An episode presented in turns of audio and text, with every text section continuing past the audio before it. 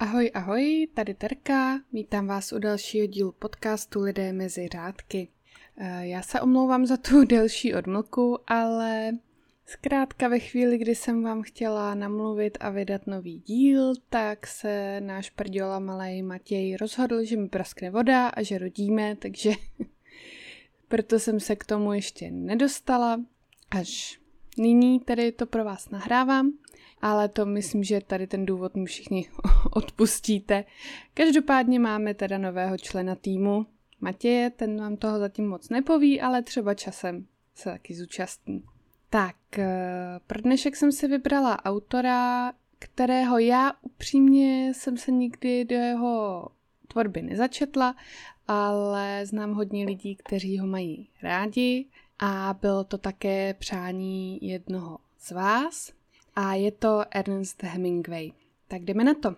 Ernst Miller Hemingway byl americký spisovatel a představitel takzvané ztracené generace, což byla generace spisovatelů, kteří byli narozeni kolem roku 1900 a zažili první světovou válku, kterou často zobrazovali ve svých dílech. A taková, takový znak pro ně byl, že ty postavy ve svých knihách právě schválně uh, stavili do hodně nebezpečných situací, aby ukázali pravý charakter svých postav. Dávali také najevo nesouhlas a nedůvěru v tu poválečnou společnost a kromě Hemingwaye jsou typickými představiteli například William Faulkner, Francis Scott Fitzgerald, John Steinbeck nebo Erich Maria Remarque. Hemingway je navíc jedním z nejúspěšnějších autorů své doby a za svou práci získal jak Pulitzerovu cenu, tak i Nobelovku. Tak tolik k úvodu a nyní se podíváme na ten Hemingwayův život. Ernst se narodil v roce 1899 v rodině lékaře Eda Hemingway a jeho ženy Grace jako jedno z šesti dětí. Kromě něj zde byl mladší bratr a čtyři sestry. Jejich matka byla velmi pobožná a tak se snažila, aby i děti byly v tomto duchu vychovávány a lpěla na tom, aby byly velmi slušně vychované, aby nedělali žádné problémy, chovali se všude slušně. Ale Ernst nebyl nikdy, ani když byl dítě, úplně skautík a byl to spíš rebel a takový radášek a to vedlo k častým sporům s matkou už od toho útlého dětství. Ty jejich spory se ve finále vlastně táhly až do dospělosti. Otec jakožto lékař děti motivoval k lásce k přírodě a často s nimi podnikal různé výlety, túry, kempování a také s nimi často rybařil.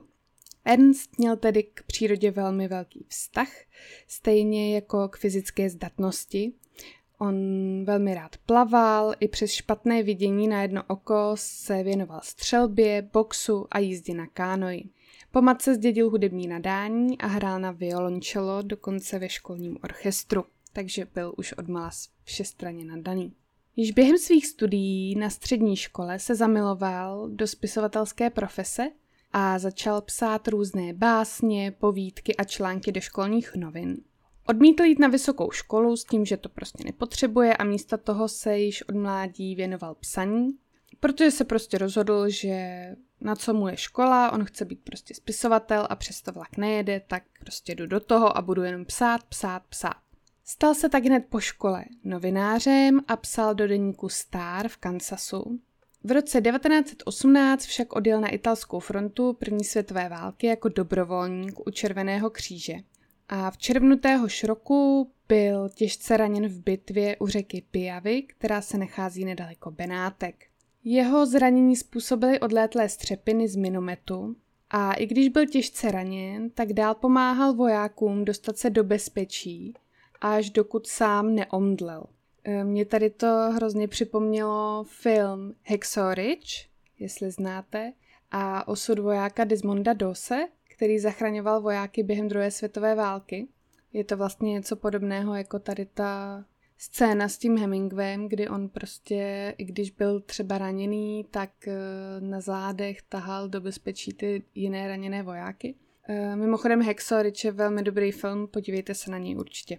Zpátky k Hemingwayovi svá zranění léčil v nemocnici v Miláně a za své činy dostal v Itálii medaily za zásluhy. Protože byl také prvním američanem raněným v Itálii během první světové války a zachránil velmi mnoho těch italských vojáků navzdory těm svým zraněním. Po konci války se vrátil do USA, kde byl oslavován jako válečný hrdina a usadil se nakonec v Kanadě v Torontu, kde se věnoval psaní pro deník Toronto Star a také tvorbě vlastních povídek, které ale v té době bohužel nikdo nechtěl vydat. Tak to většinou bylo, že těm autorům se nezadařilo v tu dobu, kdy se rozhodli publikovat, ale až mnohem později. V roce 1920 se s přáteli přesunul do Chicaga, kde poznal svou první manželku Hadley Richardson a v roce 1921 se s ní oženil a podnikli spolu cestu do Evropy, která Hemingway velmi, velmi ovlivnila v té jeho další tvorbě. Nejprve se manželský pár usídlil v Paříži, kdy se seznámili s mnoha známými osobnostmi a novináři a seznámili se zde právě s tou ztracenou generací, eh, což byli tedy ti spisovatelé, kteří se hlavně soustředili kolem slavné americké spisovatelky Gertrudy Stein. S tou se tam také Hemingway seznámil.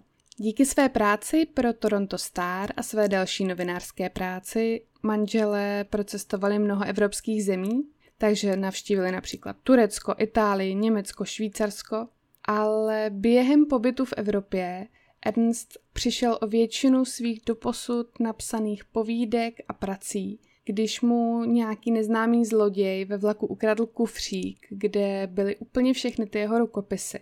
No, to byl celkem pech, myslím pro oba, protože eh, Ernest z toho potom byl eh, velmi špatný, samozřejmě přišel o veškerou svoji práci, no a z pohledu toho zloděje, tak ukradnete kufřík, tak čekáte, že tam aspoň budou nějaké peníze nebo šperky, no a ono tam bude hromada papíru, že jo, takže asi zklamání na obou stranách. Nicméně Ernesta asi bych si dělala kopie, no, nebudu do toho kecat, ale co se dá dělat, no.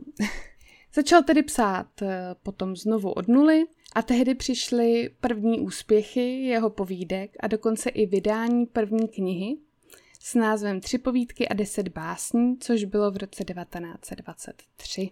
Takže nakonec to vlastně asi k něčemu dobré bylo, protože kdyby nezačal takhle psát znovu, Bůh ví, jestli by napsal to, co napsal a díky čemu ho všichni známe. Takže děkujeme neznámému zloději. Závěr svých let v Evropě strávili manželé Hemingwayovi ve Španělsku, kde Ernstovi učarovali bíčí zápasy a toreádoři. Krátce po vydání knihy se vydali zpět do Kanady, jelikož Hedley čekala jejich prvorozeného potomka. V Torontu se Ernst vrátil ke své práci novináře a vydal svou druhou knihu s názvem Za našich časů, ve které byly různé statě, které se týkaly amerického středozápadu, ale i války v Itálii a býčích zápasů ve Španělsku. Ve stejném roce, tedy v roce 1923, se jim narodil syn John Hadley Nicanor, kterého pojmenovali po jednom právě z toreadorů a zápasníků z bíky. O rok později se manželé i se synem vrátili do Paříže, kde se seznámili například s Francisem Scottem Fitzgeraldem, kterého jistě znáte díky jeho nejslavnějšímu dílu, jako je třeba Velký Gatsby, nebo díky dílu Něžná je noc. V té době začal pracovat Hemingway na jednom ze svých prvních románů, který byl zasazen do prostředí Španělska a bytčích zápasů s názvem I slunce vychází. Jeho to prostě nějak hrozně vzalo, ty bíčí zápasy. A i přes jeho publikační činnost a dědictví, které připadlo Hedley po smrti jejího otce, žila rodina celkem skromně a bylo to takové, my bychom teď řekli od výplaty k výplatě, ale za psaní knihy samozřejmě nedostal, nedostával honorář úplně, plně pravidelně, takže to nebyla žádná sláva. V roce 1927 manželství Ernsta a Hedley skončilo rozvodem, jelikož Ernst uda, pardon, udržoval vztah s Pauline Pfeifferovou, kterou si jen pár měsíců po rozvodu vzal za manželku. Takže jak vidíte, úplně se s tím kamarád nepáral. Prostě jedna ho přestala bavit, šup, druhá, pár měsíců po rozvodu si vemu a je to. A to ještě nekončíme, protože uh, Pauline nebyla jeho poslední manželka. Tak v té době, kdy si vzal Paulín, už se stával celkem známým spisovatelem jak v Americe, tak i v Evropě a opustil tak práci novináře, aby se mohl věnovat zcela jenom své autorské tvorbě. Protože ta doba té jeho největší slávy se velmi, velmi blížila. Na konci roku 1928 přišla jedna z velkých ran v Hemingwayově životě a tím byla smrt jeho otce, který byl dlouhodobě nemocný a jelikož již se svou nemocí nechtěl dál bojovat, tak spáchal sebevraždu zastřelením. Smrt otce Ernsta velmi poznamenala a bojoval až do konce svého života s velkými depresemi. Jejich spouštěčem byla právě pravděpodobně tady ta otcova smrt. V roce 1929 vyšel jeden z jeho nejznámějších románů s Bohem Armádo. Jedná se o rozsáhlý román, ve kterém autor popisuje své zážitky z italské fronty a již v době svého vydání se ten román stal naprostou senzací a vyřešil tak i Hemingwayovi finanční problémy na velmi dlouhou dobu. Během následujících let žil Hemingway především v Americe, kde se v době, kdy zrovna nepsal, věnoval hlavně rybolovu a lovu divoké zvěře, ale také popíjení alkoholu. Takže pozor, vykřičníček, démon alkohol, i tady u toho spisovatele, ale to myslím, že většina z vás asi ví, že eh, Hemingway s alkoholem bojoval až do konce svého života. Počátkem 30. let si s Pauline pořídili velký dům, kde se usadili se svými dvěma syny, Petrikem a Gregorem. Kromě psaní se v tomto období věnoval dalším svým zálibám, cestování, rybaření, lovu zvěře a opět se vrátil třeba k tomu boxu. A na přelomu let 1933 až 34 strávil například několik týdnů na safari v Africe. Po návratu si pořídil loď, kterou pojmenoval Pilar a s ní vyjížděl s přáteli na moře lovit velké ryby. Zážitky z afrického safari ho inspirovaly k napsání románu, který byl vydán v roce 1935 pod názvem Zelené pahorky africké a hmm. kromě toho, toho psal, psal i povídky a také články pro časopisy jako například Esquire. Ano, Esquire už existoval v té době. Během druhé světové války působil Hemingway jako válečný reportér ve Španělsku. Po návratu do USA koncem listopadu 1938 své zážitky z občanské války ve Španělsku zpracoval do několika povídek a začal psát román, který již delší dobu nosil v hlavě. Ve Španělsku s ním pracovala například novinářka a spisovatelka Marta Gelhornová, kterou znal již z Ameriky a s níž navázal milostný vztah už během války. Takže známý scénář, už jsme to jednou zažili, manželství s Paulín bylo rozvedeno a hned potom uzavřel manželství s Martou Gelhornovou. Román Komu zvoní hrana, tedy výpověď o válce, dokončil v roce 1940. Kritika tento román označila za jeho nejlepší dílo a měl obrovský úspěch u čtenářů. Podle knihy byl dokonce už v té době natočen stejnojmenný film, v němž eh, hlavní roli vytvořili Gary Cooper a Ingrid Bergmanová. Něco málo ještě k té Martě Gelhornové, protože to je jméno, které bych byla nerada, aby zapadlo. Byla to americká spisovatelka a novinářka a je dodnes považována za jednu z nejvýznamnějších válečných reportérů. Jako jedna z prvních například psala o vylodění v Normandii, kterého se zúčastnila i bez akreditace, a také jako první informovala o osvobození koncentračního tábora v Dachau. Tak to jenom k Martě, že i ona byla velmi, velmi úspěšná. V soužití s Martou se začaly objevovat problémy způsobené Ernstovým životním stylem, protože v tom jeho životě důležité místo zaujímali hlavně ty kamarádi, rybaření a alkohol, což samozřejmě nezávislá a ambiciozní Marta nesla těžce, nebylo to úplně to, co od spisovatele očekávala. A byla přesvědčená, že by se i Ernst měl zapojit do války v Evropě, jako to dělal jeho nejstarší syn, a že by neměl se někde schovávat a rybařit a popíjet. Nakonec se tedy s Martou zúčastnili jako pozorovatelé invaze spojeneckých vojsk v Normandii a potom se jejich cesty rozdělily. Marta odjela do Itálie sledovat boje italské fronty a Ernst se vrátil do Londýna. Tam se seznámil s americkou novinářkou Mary Welshovou, která se později stala jeho čtvrtou manželkou. Na podzim se zúčastnil bojů na Siegfriedově linii v Německu. Za aktivní účast ve druhé světové válce byl v roce 1947 vyznamenán bronzovou hvězdou, takže z každé války se odnesl nějaký metal. Šikovný chlapec, na to, že byl alkoholik, všechna čest.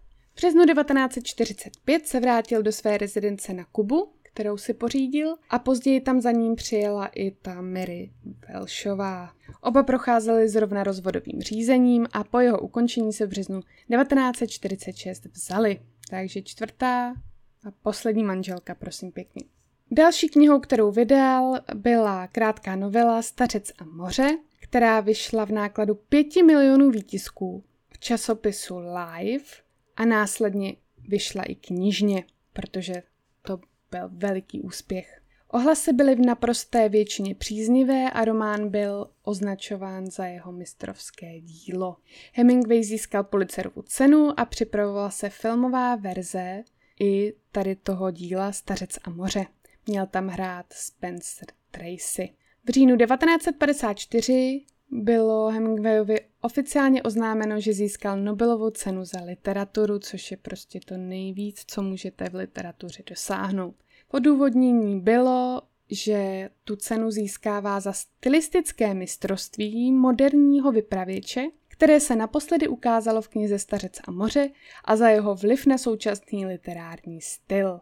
No, já jsem od něj četla pouze Starce a moře a mě to teda hrozně nebavilo. Ale to je samozřejmě zase nesnižuju vůbec kvalitu toho díla a toho, jestli byl nebo nebyl Hemingway genius, jenom můj osobní prostě názor, mě to hrozně nebavilo. Nevadí. tu Nobelovu cenu bohužel osobně převzít nemohl, protože už měl nějaké zdravotní problémy. V následujících letech se Hemingway potýkal s mnoha zdravotními problémy a byly to problémy, které souvisely s nějakými jeho předchozími úrazy, ať z těch jeho koníčků na, jako z lovu a z rybolovu nebo ze sportů, ale také tam bylo hodně zdravotních problémů způsobených tím jeho alkoholismem. Samozřejmě ta játra nebyla úplně fit a celkově ten organismus jeho dlouhodobé pití začal hodně odnášet. V té době žil ve městě Ketchum, kde koupil dům pro sebe a svou poslední ženu. Hemingwayův stav se postupně zhoršoval, což se projevovalo také na jeho psychice, kterou už, jak víme, měl trošku pošramocenou. Měl vysoký tlak, nemocná játra, ledviny, trpěl stavy úzkosti, depresemi a často přemýšlel o sebevraždě. Opakovaně byl hospitalizován na klinice Mayo, kde byl léčen i elektrošoky, ale plně to nepomohlo. V červnu 1961 byl z nemocnice propuštěn a vrátil se domů do Kečamu. Dne 2. července 1961 se Ernst Hemingway zastřelil ránou z brokovnice. Přivolaný lékař prohlásil jeho smrt za náhodnou. Nechápu, jak prostě to, že se střelíte brokovnicí do hlavy, může být náhodná smrt, ale dobře, asi nejsem odborník. A Hemingway byl pohřben s církevním obřadem na hřbitově v Kečemu. Tak, to bylo všechno tedy k Ernstu Hemingwayovi. Myslím si, že ten jeho život byl velmi zajímavý a nabitý hromadou takových až dobrodružných, dobrodružných eh, příběhů. Našla jsem vám ještě k Hemingwayovi knihu a film, pokud byste se chtěli ještě o něm dozvědět víc nebo si to nějak utřídit, tak v roce 2012 eh, vyšel film s názvem Hemingway a Gelhornová, kde Hemingway hraje Clive Owen a Martu Nicole Kidman. A potom ještě velmi vychvalovaná kniha právě o Hemingwayovi a Gelhornové s názvem Láska a zkáza, kterou napsala Paula McLean. A to by bylo pro dnešek všechno. Nebudu vám slibovat, že bude další epizoda za týden, protože s prckem každých pět minut je úplně jiných a nevím, co mi přinese zítřek na tož, abych vám slibovala něco, co bude za týden. Každopádně budu vás určitě informovat, až bude nová epizoda. Jestli se vám tady ta epizoda líbila, budu moc ráda za odběr nebo za nějaký komentář a uvidíme se zase příště. Ahoj!